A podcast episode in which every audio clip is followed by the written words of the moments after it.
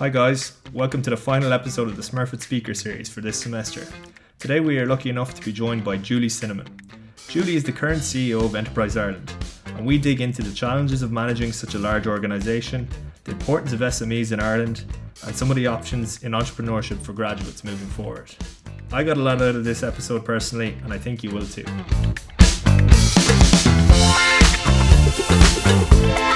But uh, I might just kick off if you could uh, if you could kick off by maybe bringing us back to your youth and and telling us a little bit about your background, where you're from. I understand uh, you were part of a family business when you were younger. Um, so if you right. could uh, give us a bit of a background, maybe. Okay, so as the accent might suggest, uh, I'm not from Dublin. Uh, I'm from County Down, and we had a family business. I'm one of 13 children. So I was number seven, the seventh daughter, and a large family. And we had a family business. We were in the poultry business, and we were uh, in uh, with uh, shops and petrol stations, etc. And uh, my six older sisters all went off and became teachers, and I was always really interested in business. So I uh, studied business studies uh, with specializing in finance, and I uh, I, I, did a degree in Ulster University. You spent your third year in a in a uh, an internship, and I came to Dublin. I worked in a bank in Stephen's Green, First National Bank of Chicago, and it was set up to to support the multinationals in Dublin or in Ireland. And I was just amazed at the number of uh, multinationals here. It was a pretty poor time in the north. Uh, we had DeLorean, if any of you have ever heard of the DeLorean car, which had wings that opened up. Um, and, you know, it really had very little foreign direct investment. So I ended up doing a thesis when I went back from my final year of, uh, of university on foreign direct investment decisions, comparing Northern Ireland and the Republic and Scotland and why people made decisions. And then I subsequently came back to Dublin, was working in another uh, merchant bank, uh, and um, then IDA approached me and they were recruiting and they asked me would I like to join. So I joined IDA because of my interest in foreign direct investment and I when I got in, IDA worked with Irish companies and foreign direct investment at that stage. And I just got more of a buzz out of working with entrepreneurs who were coming in, starting their companies. And then in 1993, the government decided to split IDA, have them just working on foreign direct investment and to set up a special agency just to deal with developing Irish companies, starting them and growing them, which was a very different job. And I decided I wanted to work with the Irish companies. So I moved into what became Enterprise Ireland and have been here ever since. Brilliant. And did you find that work like working in your family business coming up along was was uh was something that kind of pushed you in the direction of wanting to get involved in Enterprise Ireland and the IDA? Well, I, first of all, I had a very strong interest in business from the start. I mean, when you grow up in a family business, it's you eat it and drink it. You know, if there are issues, we were in the poultry business, so there might be a, a disease that impacts on the, you know, 3,000 poultry uh, chickens in a hen house, and you realize what happens and the impact on small businesses when you have, you know, uh, issues like that impacting on it. You're very tuned in to all of the things, be it good or bad, within the business. It's discussed at the dinner table, it's part of your DNA so it was something that I was really interested in. And I think it's why when I came into IDA, my real interest was working with Irish entrepreneurs who were giving up secure jobs and starting up their own companies. And and I just felt that they were really brave and they could make such a massive contribution to changing the towns and villages that they came from. And and my interest in them I would say showed through that they really knew I understood their pain that I really had lived the life of a lot of them in terms of understanding from a family business perspective. So that's something that I think certainly colored my choice of career. Definitely, definitely. And coming out of college, obviously the IDA approached you, but what did you feel your options were like um, at that stage in comparison maybe to today and, and the options that graduates might have today? Uh, the options at that stage for me, uh, graduating in Northern Ireland, first of all, everybody in uh, my year left the North effectively because there really weren't jobs available at that time. And actually, most people didn't think about world options. I think graduates today are have a completely different mindset. Uh, I mean, obviously, in Enterprise Ireland, we have a graduate program with 40 different offices around the world. We're bringing in young people, and they're really interested in taking the opportunity to travel, to see different parts of the world, and and if they go off some of them will come back and they'll come back with great experience which will make a big difference and others will go off and will never come back and and and actually those irish people who are around the world are really important for us in enterprise ireland when we're trying to go into japan or china or whatever if you have irish people in positions of authority in overseas companies, they really help the Irish companies get in. So if they come back, they bring skills back with them. And if they succeed overseas, they are very uh, committed to helping Irish companies get access to their markets. So I think uh, graduates today have a global mindset and really uh, and and have great confidence, and they've seen other people really, you know, get into big companies and doing very very well, uh, and alternatively starting their own companies and doing well definitely, definitely. And just on that note, just with Enterprise Ireland, can you give us just a little bit of a background as to what uh, what Enterprise Ireland does, um, just yeah. in general? So as I said earlier, it was it's it's about growing Irish companies. So we work with startup companies. We would invest each year in about 180 new startup companies. All the money going into startups is equity. So at one stage, it used to all be grants. We take equity positions. In fact, we would would be number one in Europe and number two globally in terms of the deal flow as a seed investor into startup companies. So that's a big part of the job. Managing with a, about 3,000 companies in our equity portfolio, an increasing amount of the money to run Enterprise Ireland every year is through us selling our investments. This is another bumper year in terms of companies uh, selling out and money coming back into us. So we're investing in startup companies. If you want to grow global companies, you have to internationalize from the start. So we've 40 offices around the world, and their job is to open doors of opportunity for Irish companies into buyers around the world. And then we're working with Irish companies on their research and development agenda, on their leadership development to make sure that they've strong teams, and on their whole uh, training and development of the staff. So it's working right across the uh, funding, strategy, finance, uh, etc., uh, to make sure they're as strong as possible. Very interesting. And just on on that, what would be the largest kind of sector of businesses that you work with? Would it be like food, thinking along the food, Irish lines, or would it be tech? Food is the largest sector. The, in terms of the amount of companies we deal with, uh, like startup companies, two thirds of all the startups we do every year are tech. And a growing number of startups are like medical technology or life sciences companies spinning out of universities, which are really exciting companies. But 55% of the exports from Irish companies are food. Food is the biggest sector. Uh, it's what really drives the employment. Two thirds of the jobs in Enterprise Ireland clients are outside Dublin and it's driven by the food sector in particular. Really, really important. Cool. And uh, just on on the local businesses like that, because I'm I'm not from Dublin. Maybe you could have guessed. Uh, what, where are you from, Simon? I'm from Tipperary myself. Oh, yeah, so, right. Okay. Yeah, yeah. Just just on the local businesses, what what do you think is the importance of the kind of local business in a in a rural area in comparison to maybe some like a, a similar business in a city, or would you put a a kind of a waiting yeah, system I mean, on, on it's, them. It's really, really important because if you're if you have a hundred jobs in you know in a small town in Ireland, like that is worth multiples of that in terms of the impact in that local economy. So you take food.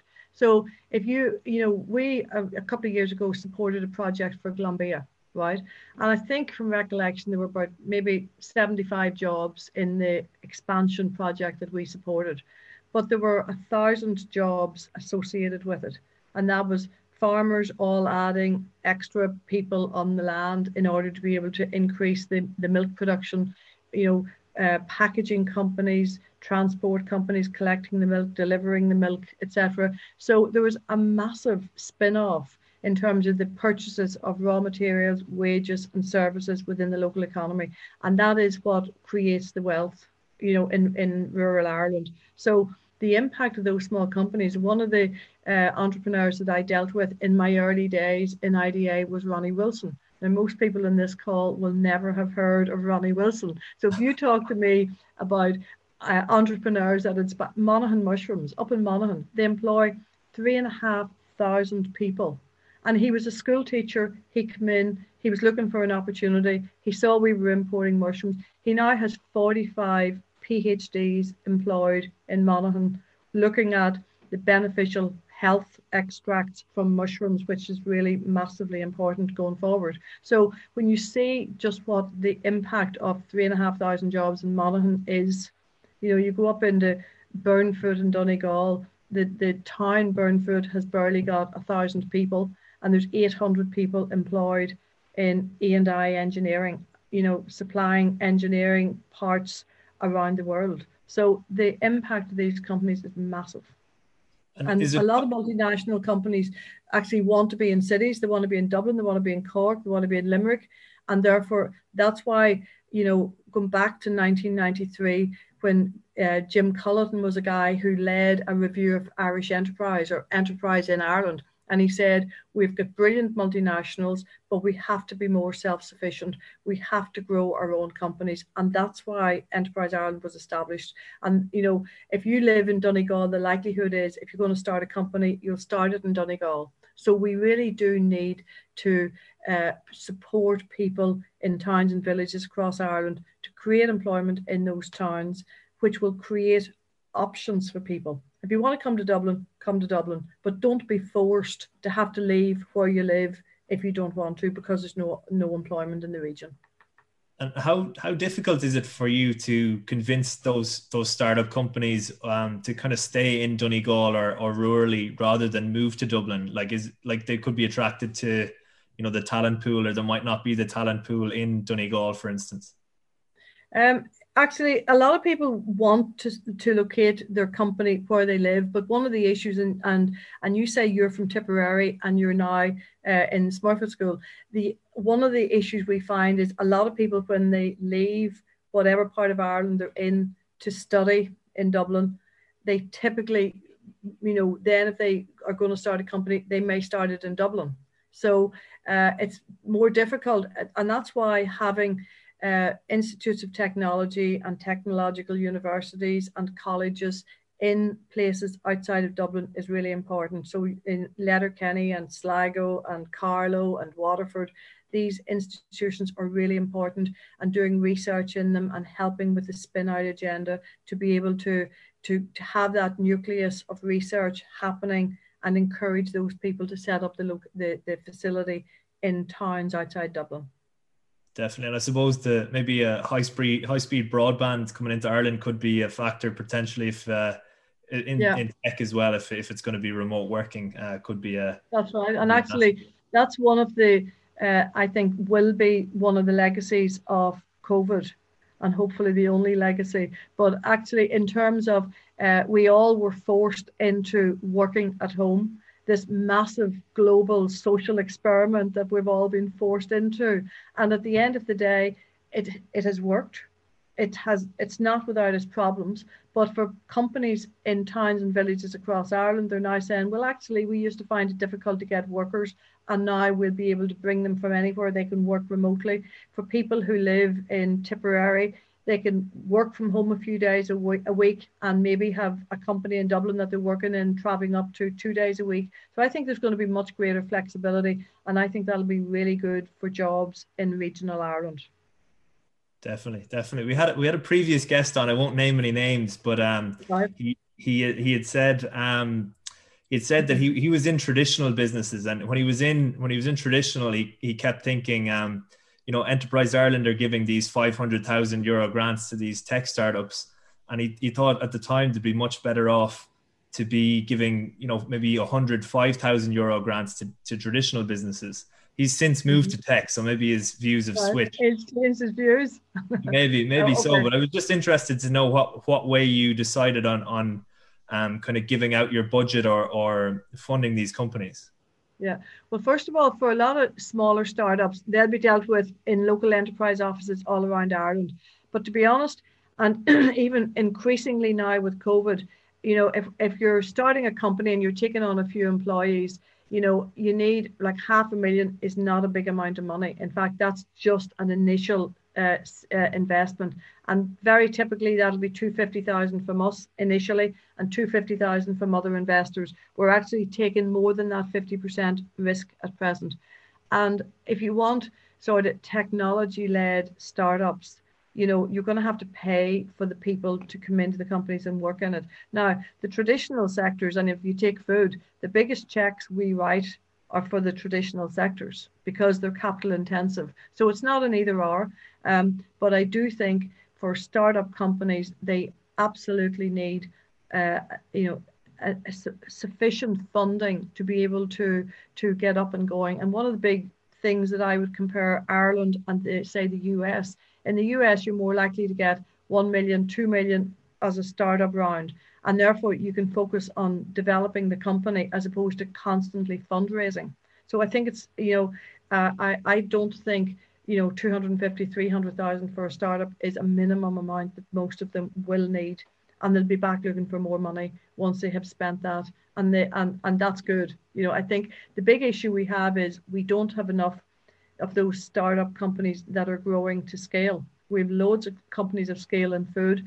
And for me, I'd love to see more startup companies coming back for big checks and getting and growing and continuing to be Irish companies of scale and becoming public companies with their own destiny then in, in their hands. Definitely, definitely. And obviously the the high potential startup unit in, in Enterprise Ireland is quite active at the moment. But what uh, what would be the kind of percentage um, win rate for those kind of companies that are that are in the high potential startup unit? Uh, I would.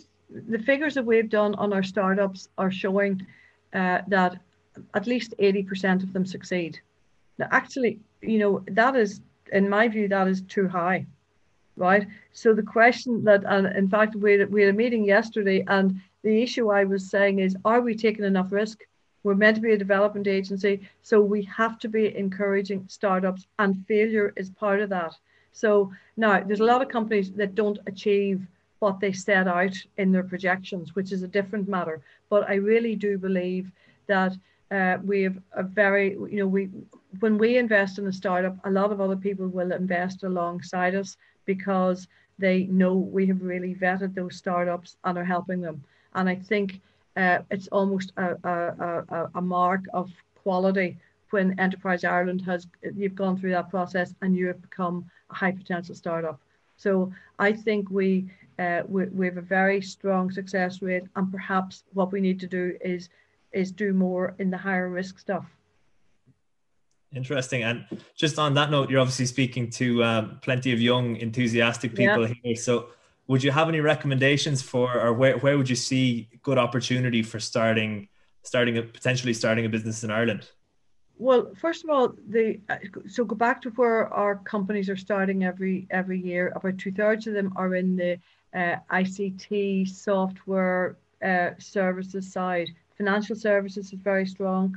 The whole medtech life sciences side, and you know we've some great like one of the programs we started a few years ago, BioInnovate, and it's in Galway. And it basically is if you want to be a, a, a med tech sort of entrepreneur and you don't know what you want to do, but you're really committed, you get under a program and you go into uh, a hospital and you're shadowing surgeons and you're actually trying to see what are their problems. And out of that, we have got fantastic startup companies really like d- delivering really good solutions uh, in the in the medical side. So I think we've we've we have uh, probably nine out of the ten top multinationals in medtech. So we have a lot of spinouts coming out of the people who are working in multinational sides. There's great research going on in the universities, and the mix of those two things is creating excellent startup companies in that space. So areas where we would see a lot of good quality startups would be fintech, medtech, life sciences the whole cybersecurity side, for example, is really important, particularly now with a lot more remote working that people are concerned about the, the, the security of their data. So there's lots of opportunity and really good areas of strength in Ireland in, the, in, in those, in those uh, activities. Brilliant. And I don't know if you can name any names. What are some of the cooler companies that you're working with at the moment? Well, just to take one that is uh, is current, right? So you know the app uh, for people, the trace, the the track and trace app for COVID. That's yeah. a company, uh, Nearform, that's based down in Tramore, and they set up in Tramore because the guy loves surfing, right? And he has attracted brains from all over the world because he has sold this lifestyle of surfing in Tramore. And he'd say to me, if you're coming down to visit us, come at lunchtime and we'll go surfing. I haven't actually gone yet at lunchtime, but you know, but this is, uh, and they they weren't doing that app. They pivoted into the app when COVID started. It has been run out in Ireland, in Wales, in Scotland, in Northern Ireland in about 20 of the US states across Europe, Australia. So that's just a simple example of somebody who saw an opportunity and transferred their expertise in, into that. Come back to the medical side. One of the companies that that uh, um, uh, we, we supported a few years ago in Galway, Aerogen.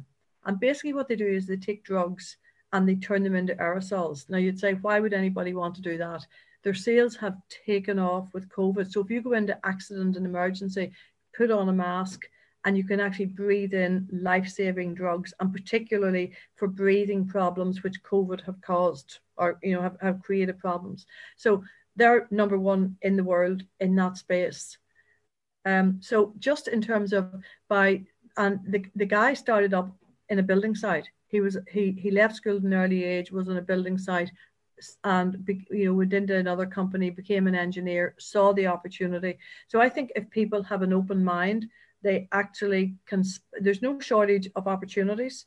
That just it's people transferring those opportunities into projects. So I mean, those are just a couple of them. Uh, if you go into the food side, what people don't realize, I mean, Ireland is uh, one in seven babies worldwide that takes infant milk formula it's produced in Ireland, right? In China and Asia, people pay multiples of the price of locally produced product because of the quality of the Irish product. So I think there are really great areas. Uh, quality is something that is the, the driver. We say in Ireland, we don't follow food standards, we set them. So I think in every sector, if you if you really aim high and focus on quality and innovation, that's the big divider. If you if you if you don't have something innovative, why would anybody buy from Ireland if they're sitting in Australia? But if you come up with a problem solved that they that is causing a problem around the world, people will want to buy it. Really interesting.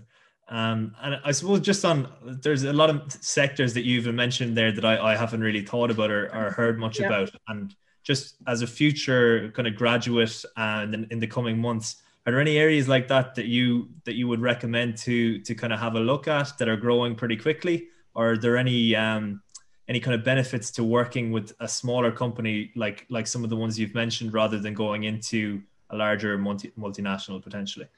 Well, there's there's there's pluses and minuses, and certainly I would be saying, I mean, I'd whatever you're going to do, uh, and you know, increasingly people are spending too many hours at work, right? The the working week has extended. So if you really want to succeed in whatever job you go into, what I would say is you have to pick something that you really are interested in and that you love. so if you go back to me choosing you know the whole foreign direct investment and the whole uh, investment in companies and, and uh, development side which is why you picked that as a thesis but you had a really strong interest in it. And then you know if you're working you're actually enjoying doing what you're doing and you're you know it's something that you have a lot of interest in. Uh, so i would be choosing a sector that i really think is interesting as opposed to you know, so there are lots of people that I meet uh, in business and in different roles, and they have followed because they got X points in their leaving, they did this course, and then they have gone on to do whatever the, the professional qualification is, and they actually hate every day that they are spending in the office and they sort of see it as a check at the end of the week. Uh, and there's nothing wrong with a check at the end of the week. But actually, if you enjoy doing what you're doing, it is something which is massively uh, different in terms of working every day of the week. I always go back to uh, about 20 years ago. I remember being on a training program, and the guy looking at the course, we were all about 40, and he turned around and he said, took out this bit of red string and he said, Oh, you're all about 40, so half your life, and this string is your life. And he said, Oh, half your life is over. So he cut the string and he says, And you're going to sleep eight hours a day roughly. So he cut a third off what's left. So he said, This is your waking life, right? And if you enjoy doing what you're doing in your job, this is what you've left. And if you're spending every day in a job that you don't enjoy, this is what's left. And that small bit of string always stood in my mind. So I would actually be saying you have to be doing something that you're inter- that you love. And I think that shows through in, in, in your choice of it. And so if you go into a company and you find it isn't for you, it's not that you just throw it in, but you actually, it might take you a couple of jobs to find something that you're particularly interested in. Uh, but I'd be picking the sector. And that's one of the things uh, obviously, we have a graduate program in Enterprise Ireland. Company people coming in on that graduate program, they're working with companies, you know, the best of Irish companies across a lot of sectors.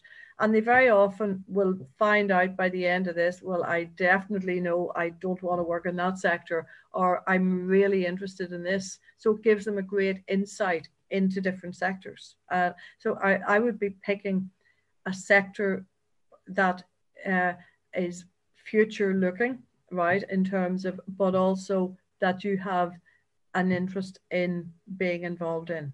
And, and, and I think then that's where you will perform at your best and, and be more likely to be successful. Definitely, definitely. And that's one, that's kind of one option, I suppose, for graduates is going into, uh, into a job and then the other option would probably be starting your own company which yeah. very few would probably take but i know you've done a lot of work in recent years, um, particularly on female entrepreneurship. And I was just wondering if yeah. you could elaborate on, on kind of what work that involved and the importance of female entrepreneurship in Ireland, I suppose. Okay. Well, so I go back to uh, about 2011, and at that stage, when when I was working with startups, uh, we were supporting about 100 startups a year. And there's roughly two or three people involved in the startup team. So if you say that roughly was 250 entrepreneurs we were working with a year, and on a good year, there were seven females, right? So really, uh, and I don't need to tell any of the females on this call that that had nothing to do with ability. So we started looking at what was the issue. And, you know, the issues that we identified, first of all, was access to finance uh, role models, apparently women are about three times more influenced by role models, and the fact that there were not uh, role models in the system really exacerbated the problem. Ambition and confidence were issues, and you hear all these cliches. You know, if a if a, a man looks at, at a job spec and he's got five out of ten things he's he that, that are required, he'll say that job was made for me. If a woman is nine out of 10, she'll say, I'd never get that. I don't have that now. Like those are all sort of cliches. But what we actually found was, and when, when I look across all of our projects from males and females, typically uh, uh, the male project will say, I'll achieve that, and they will achieve less than it. The woman project will say, I'll achieve that. They'll achieve more than it, but they'll achieve less than the, the male projects right? So that lack of ambition and confidence has held back because you constantly are setting a level and achieving it. And perhaps it's driven by attitudes to failure, etc. But I really think so. We addressed each of those issues. The good news is at present, our uh, high potential startups, it's about 22% of those are female. Uh, the global figure for technology entrepreneurs is 8% female. So this isn't just an Irish problem. And I think, you know, we have done a lot of work, but and I don't think you can over exaggerate the impact of the role model piece. And it was interesting uh, uh, 10 days ago when Kamala Harris did her. Uh, her her her first speech as the the vice uh, president elect and talked about seeing yourself in a way that other people may not see you. So I think there is a bit about dreaming and having the view and having the confidence. And you know, uh, uh I often uh, use the, the the line from Henry Ford: "If you think you can, or if you think you're ca- you can't, you're right." So if you convince yourself you can't do something, and you know, I, I don't know whether you watched the Grand Prix race last weekend and Lewis Hamilton when he when he won. And he made a brilliant speech which I'm sure will go down in the in the history books but he was just talking about the dream and dreaming the impossible and speak the dream and uh, and and and speak it into existence was really was was his words, which I thought was absolutely brilliant for somebody who's just done so many tracks around a Grand Prix racetrack, and like never gave up and chased the dream, and you can just see the amount of passion about what he wants to do. So I it goes back to if you really want something, go for it and and make sure that you that that you will achieve it. So I think the the whole role model piece, uh, Lewis Hamilton is you know is making it okay for black people to become Formula One racing car drivers. There aren't too many others on the track. So I, I think for female entrepreneurs, the real value that they have on the next generation is is normalizing that it's it's an acceptable choice for a woman to set up a technology startup, to set up and this year's Entrepreneur of the Year if you watched it uh, last week, a UCD graduate, uh, uh, Nicola Mitchell, somebody who I studied with when I did my MBA, and like again when she when she uh, when she made her speech at the end of it, she talked about uh, dreaming, right? And dream big and go for it was was uh, what Nicola talked about when when she did it. So I really do think you have to have big aspirations and the confidence. And actually, you asked me earlier, Simon, about graduates today. And the graduates today have the confidence to go for it. And that means that you won't always succeed. But so what? Like failure is, as long as you learn from it, it's not life shattering. Uh, and, and, and that's something that I think in Ireland we traditionally have had a poor attitude to failure. And I certainly think we need to, to uh, see it as a normal part of business and startups. People will fail and then they learn from the failure and they come back and they're stronger the second time.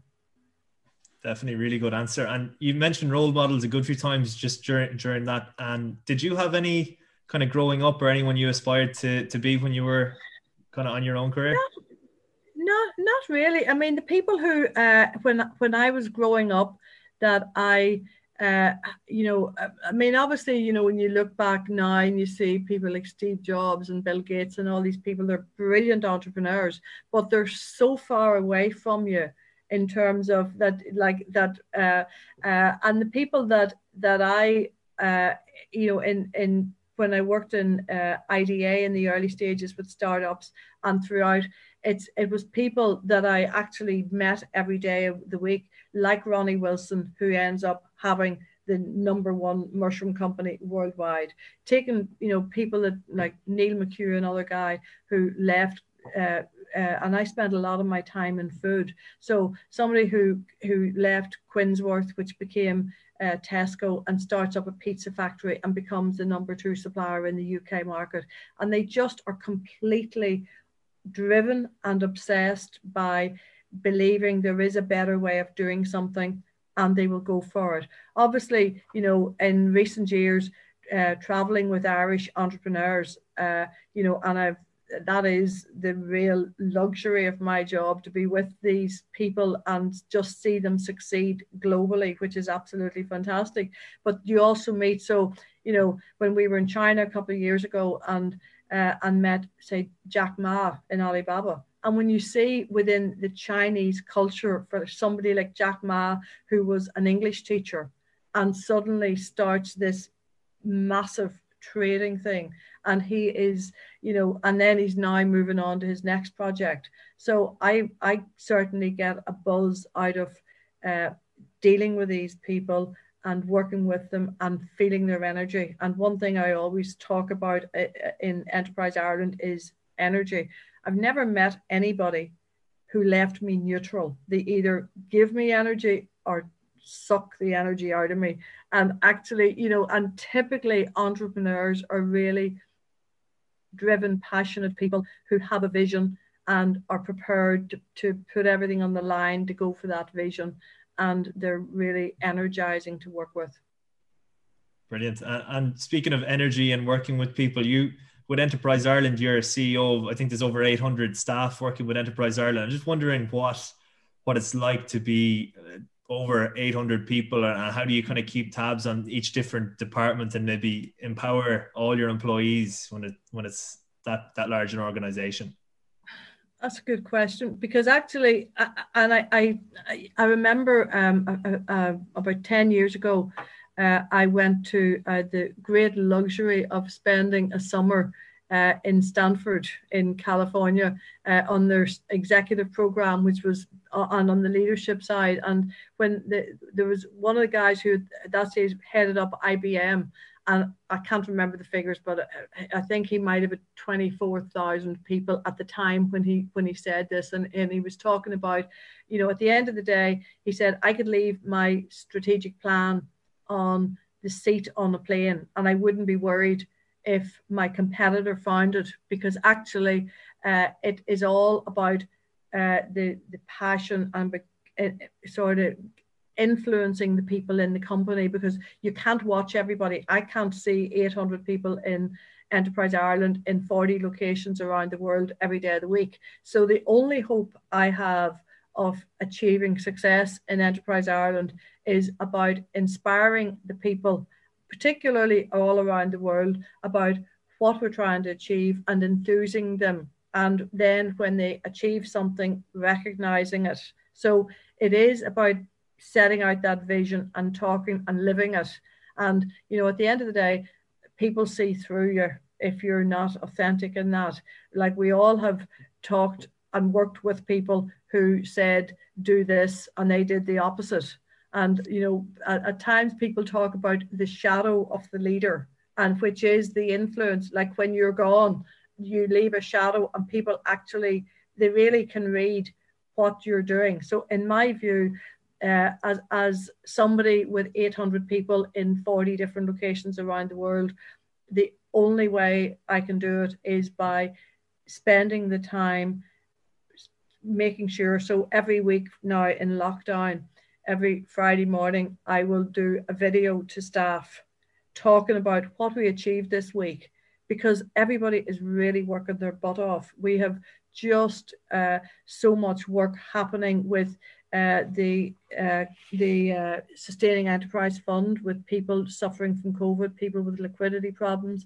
Have extra committees. Everybody is assessing applications, working with people, people overseas, trying to bridge the gap. So there's loads of things that you know are extra work on top of the thing.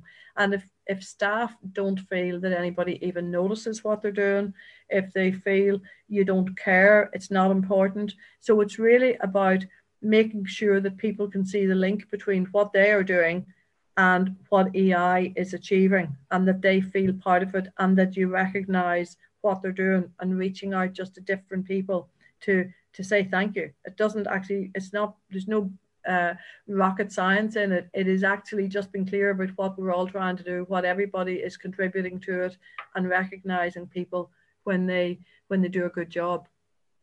That's really good advice. Um, you, you touched on one of the issues there, but there's a few issues facing kind of Enterprise Ireland and Irish businesses. Uh, in well, there's some here now and some coming coming soon in, in COVID and Brexit. But how difficult do you think it'll be for for Enterprise Ireland and Irish businesses to navigate through some of these issues? Um, you know, maybe in the medium term.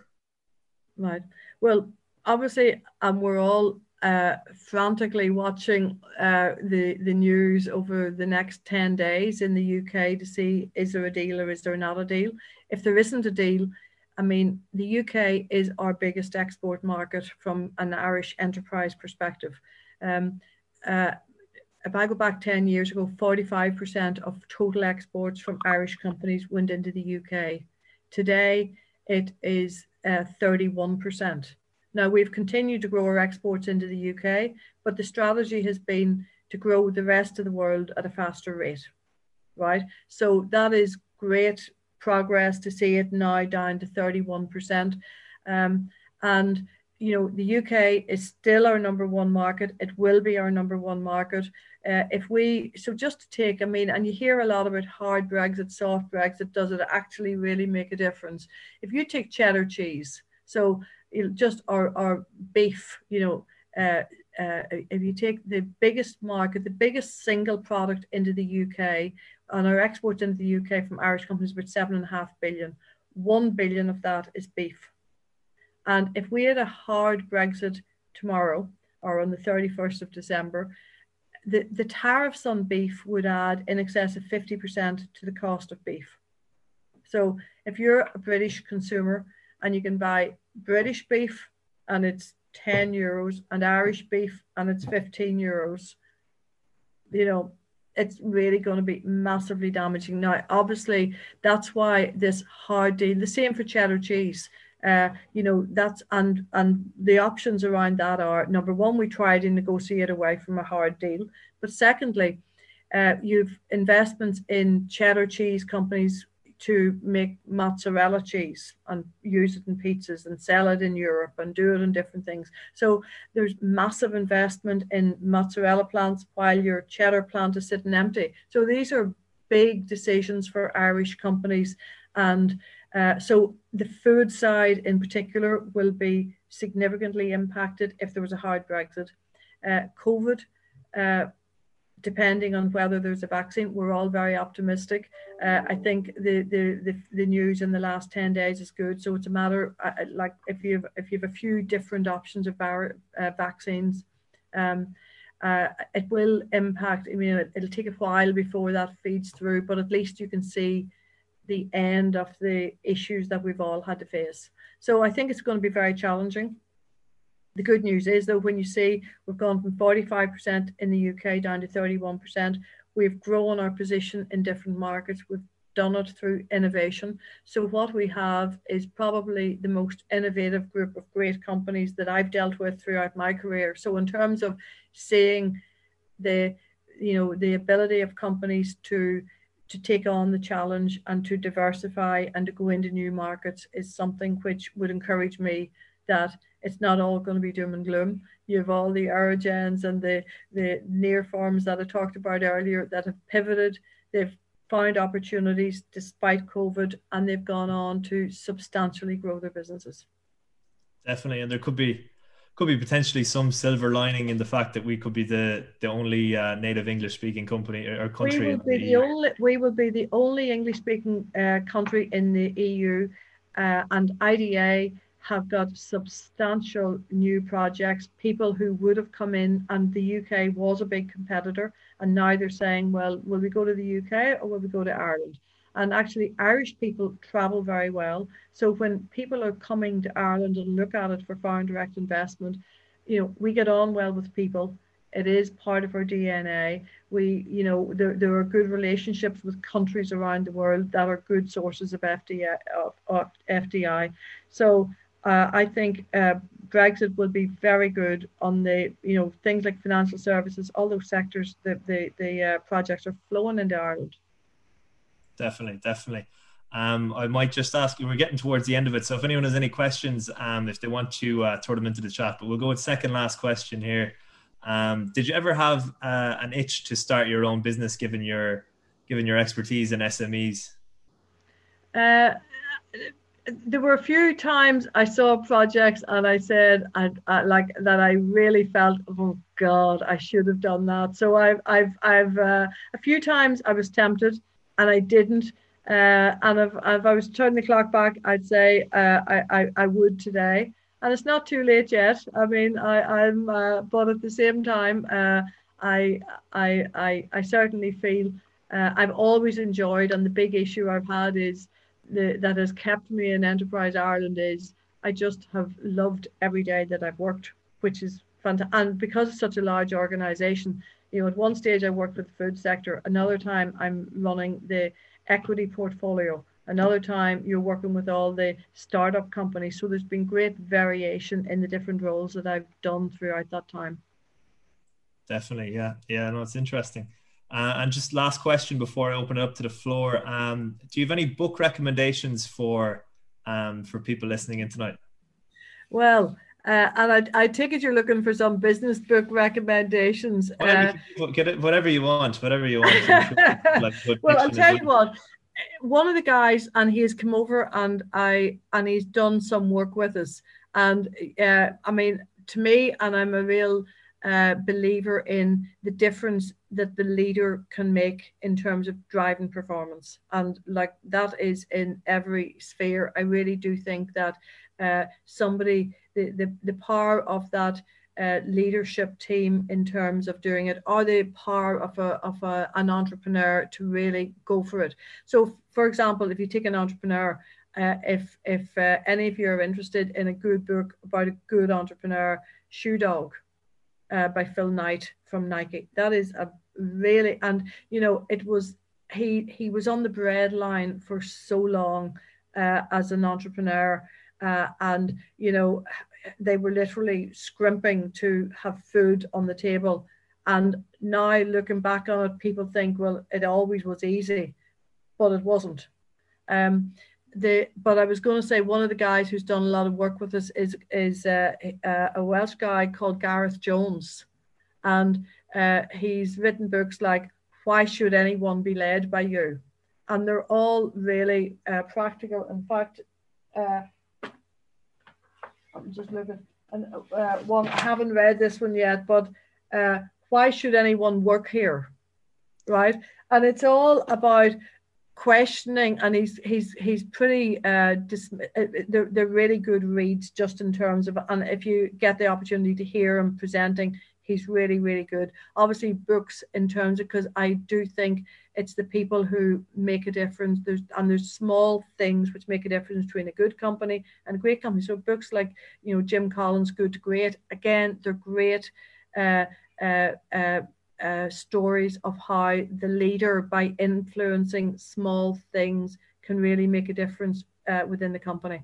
And like moving away from business, a book I read earlier this year uh, on called The Choice, and it's it's uh, and it's it's it's been a bestseller. It's a true story. Uh, and I, I, particularly enjoy reading true stories of where people have had hardship and they come through it. And Edith Eger was in the concentration camps in Germany, and she's now a psychotherapist in the States. And it's not about the issues that you face in life, but it's the choices you make when you're faced with these issues as to how how you go. So those are those are a few things that just are top of top of my head. Brilliant recommendations there. Um, we might just I might just start by asking a couple of the Q and A questions um, to finish off.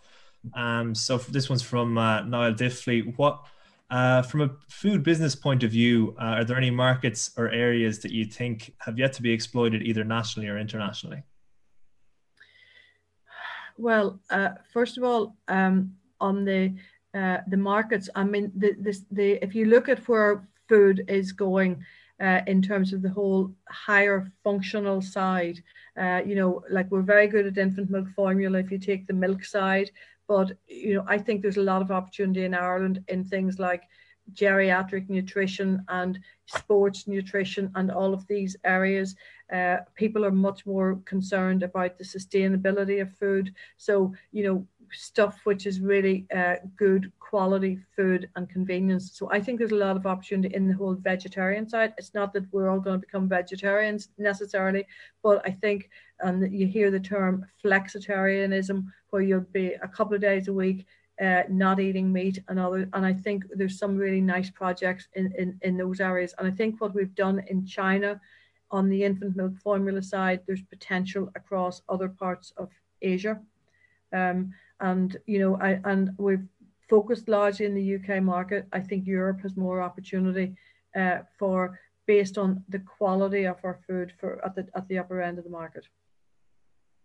Really interesting. Um, just another one here. Uh, how does Julie juggle running a family and being a mother whilst also being very a very successful leader at Enterprise Ireland? Obviously, the role of a woman has changed for the better over the last sixty years, but Julie has to has to maintain a work life ba- a work life balance uh, when it comes to looking after her children. So, very concerned listener there. Just in case my husband is listening here, and and actually I I I I I, I I'm not joking when I do give this answer because you you know at the end of the day when you have uh, children they don't bring up themselves so you do need to work those things out and I had a couple of things that I was really lucky first of all uh, when I when my daughter uh, was two I I found a childminder who was fantastic and she was with me for 20 plus years. So childcare is an issue for any uh, uh, family. But i also think the sharing of responsibility. So i when i go back to the school i used to go to and talk to any of the girls in the school i'd say listen girls you need to pick the right husband. You need to pick somebody who actually believes as much in you as you believe in yourself because there is a need to share it.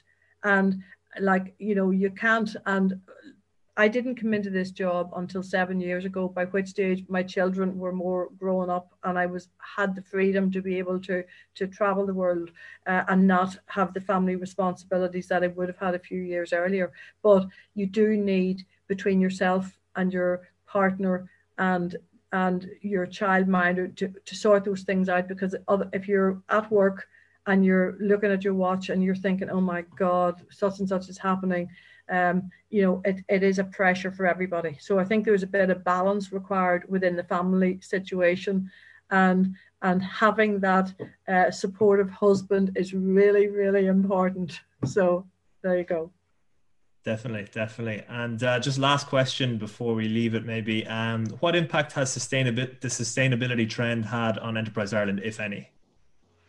Um, the sustainability trend is uh, certainly there are lots of opportunities now with some great companies that are uh, uh, succeeding in this sort of let me call things like say energy efficiency uh, globally uh, uh, based from Ireland and being able to to succeed in that side. So I think it's an area of opportunity. I think it's largely an area of untapped opportunity. I think Ireland as a country uh, are recognised for being green. I don't think we're necessarily as green as people think we are environmentally, uh, but we still have a reputation for it. And I think that we have some really good companies, and I think it's a sector which is going to grow considerably going forward. So I think the whole sustainability, it also will impact in a challenging way. The biggest sector that we have is food, and the sustainability agenda is something uh, which uh, we need to be careful about. Uh, one of the companies that I do some work with, uh, Devenish, and basically uh, they're in animal feedstuffs, but they're doing absolutely brilliant work uh, in uh, experimenting with different types of more sustainable pasture land, which is able to produce food without the same damage to the environment. So I think we need to rethink a lot of the things that we do and how we do them.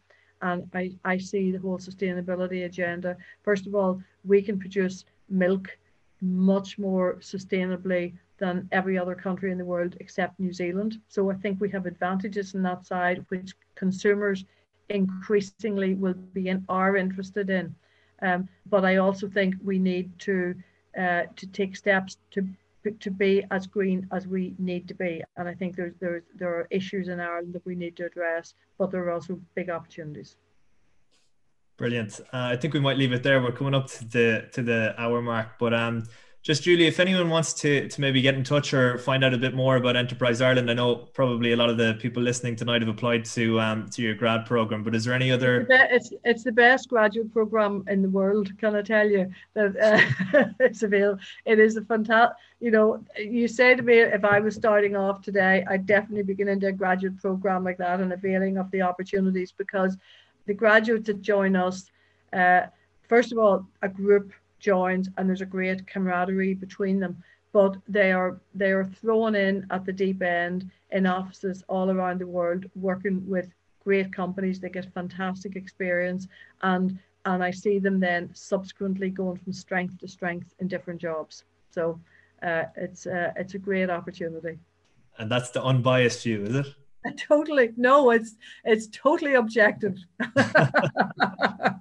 brilliant, brilliant. Well, I'm sure a lot of people will be checking that out, out after this talk. So, um, again, thanks a million for your time and uh, best of luck. Uh, Good future. luck with all your studies, guys. Well done and lovely talking to you, Simon. Thanks a lot.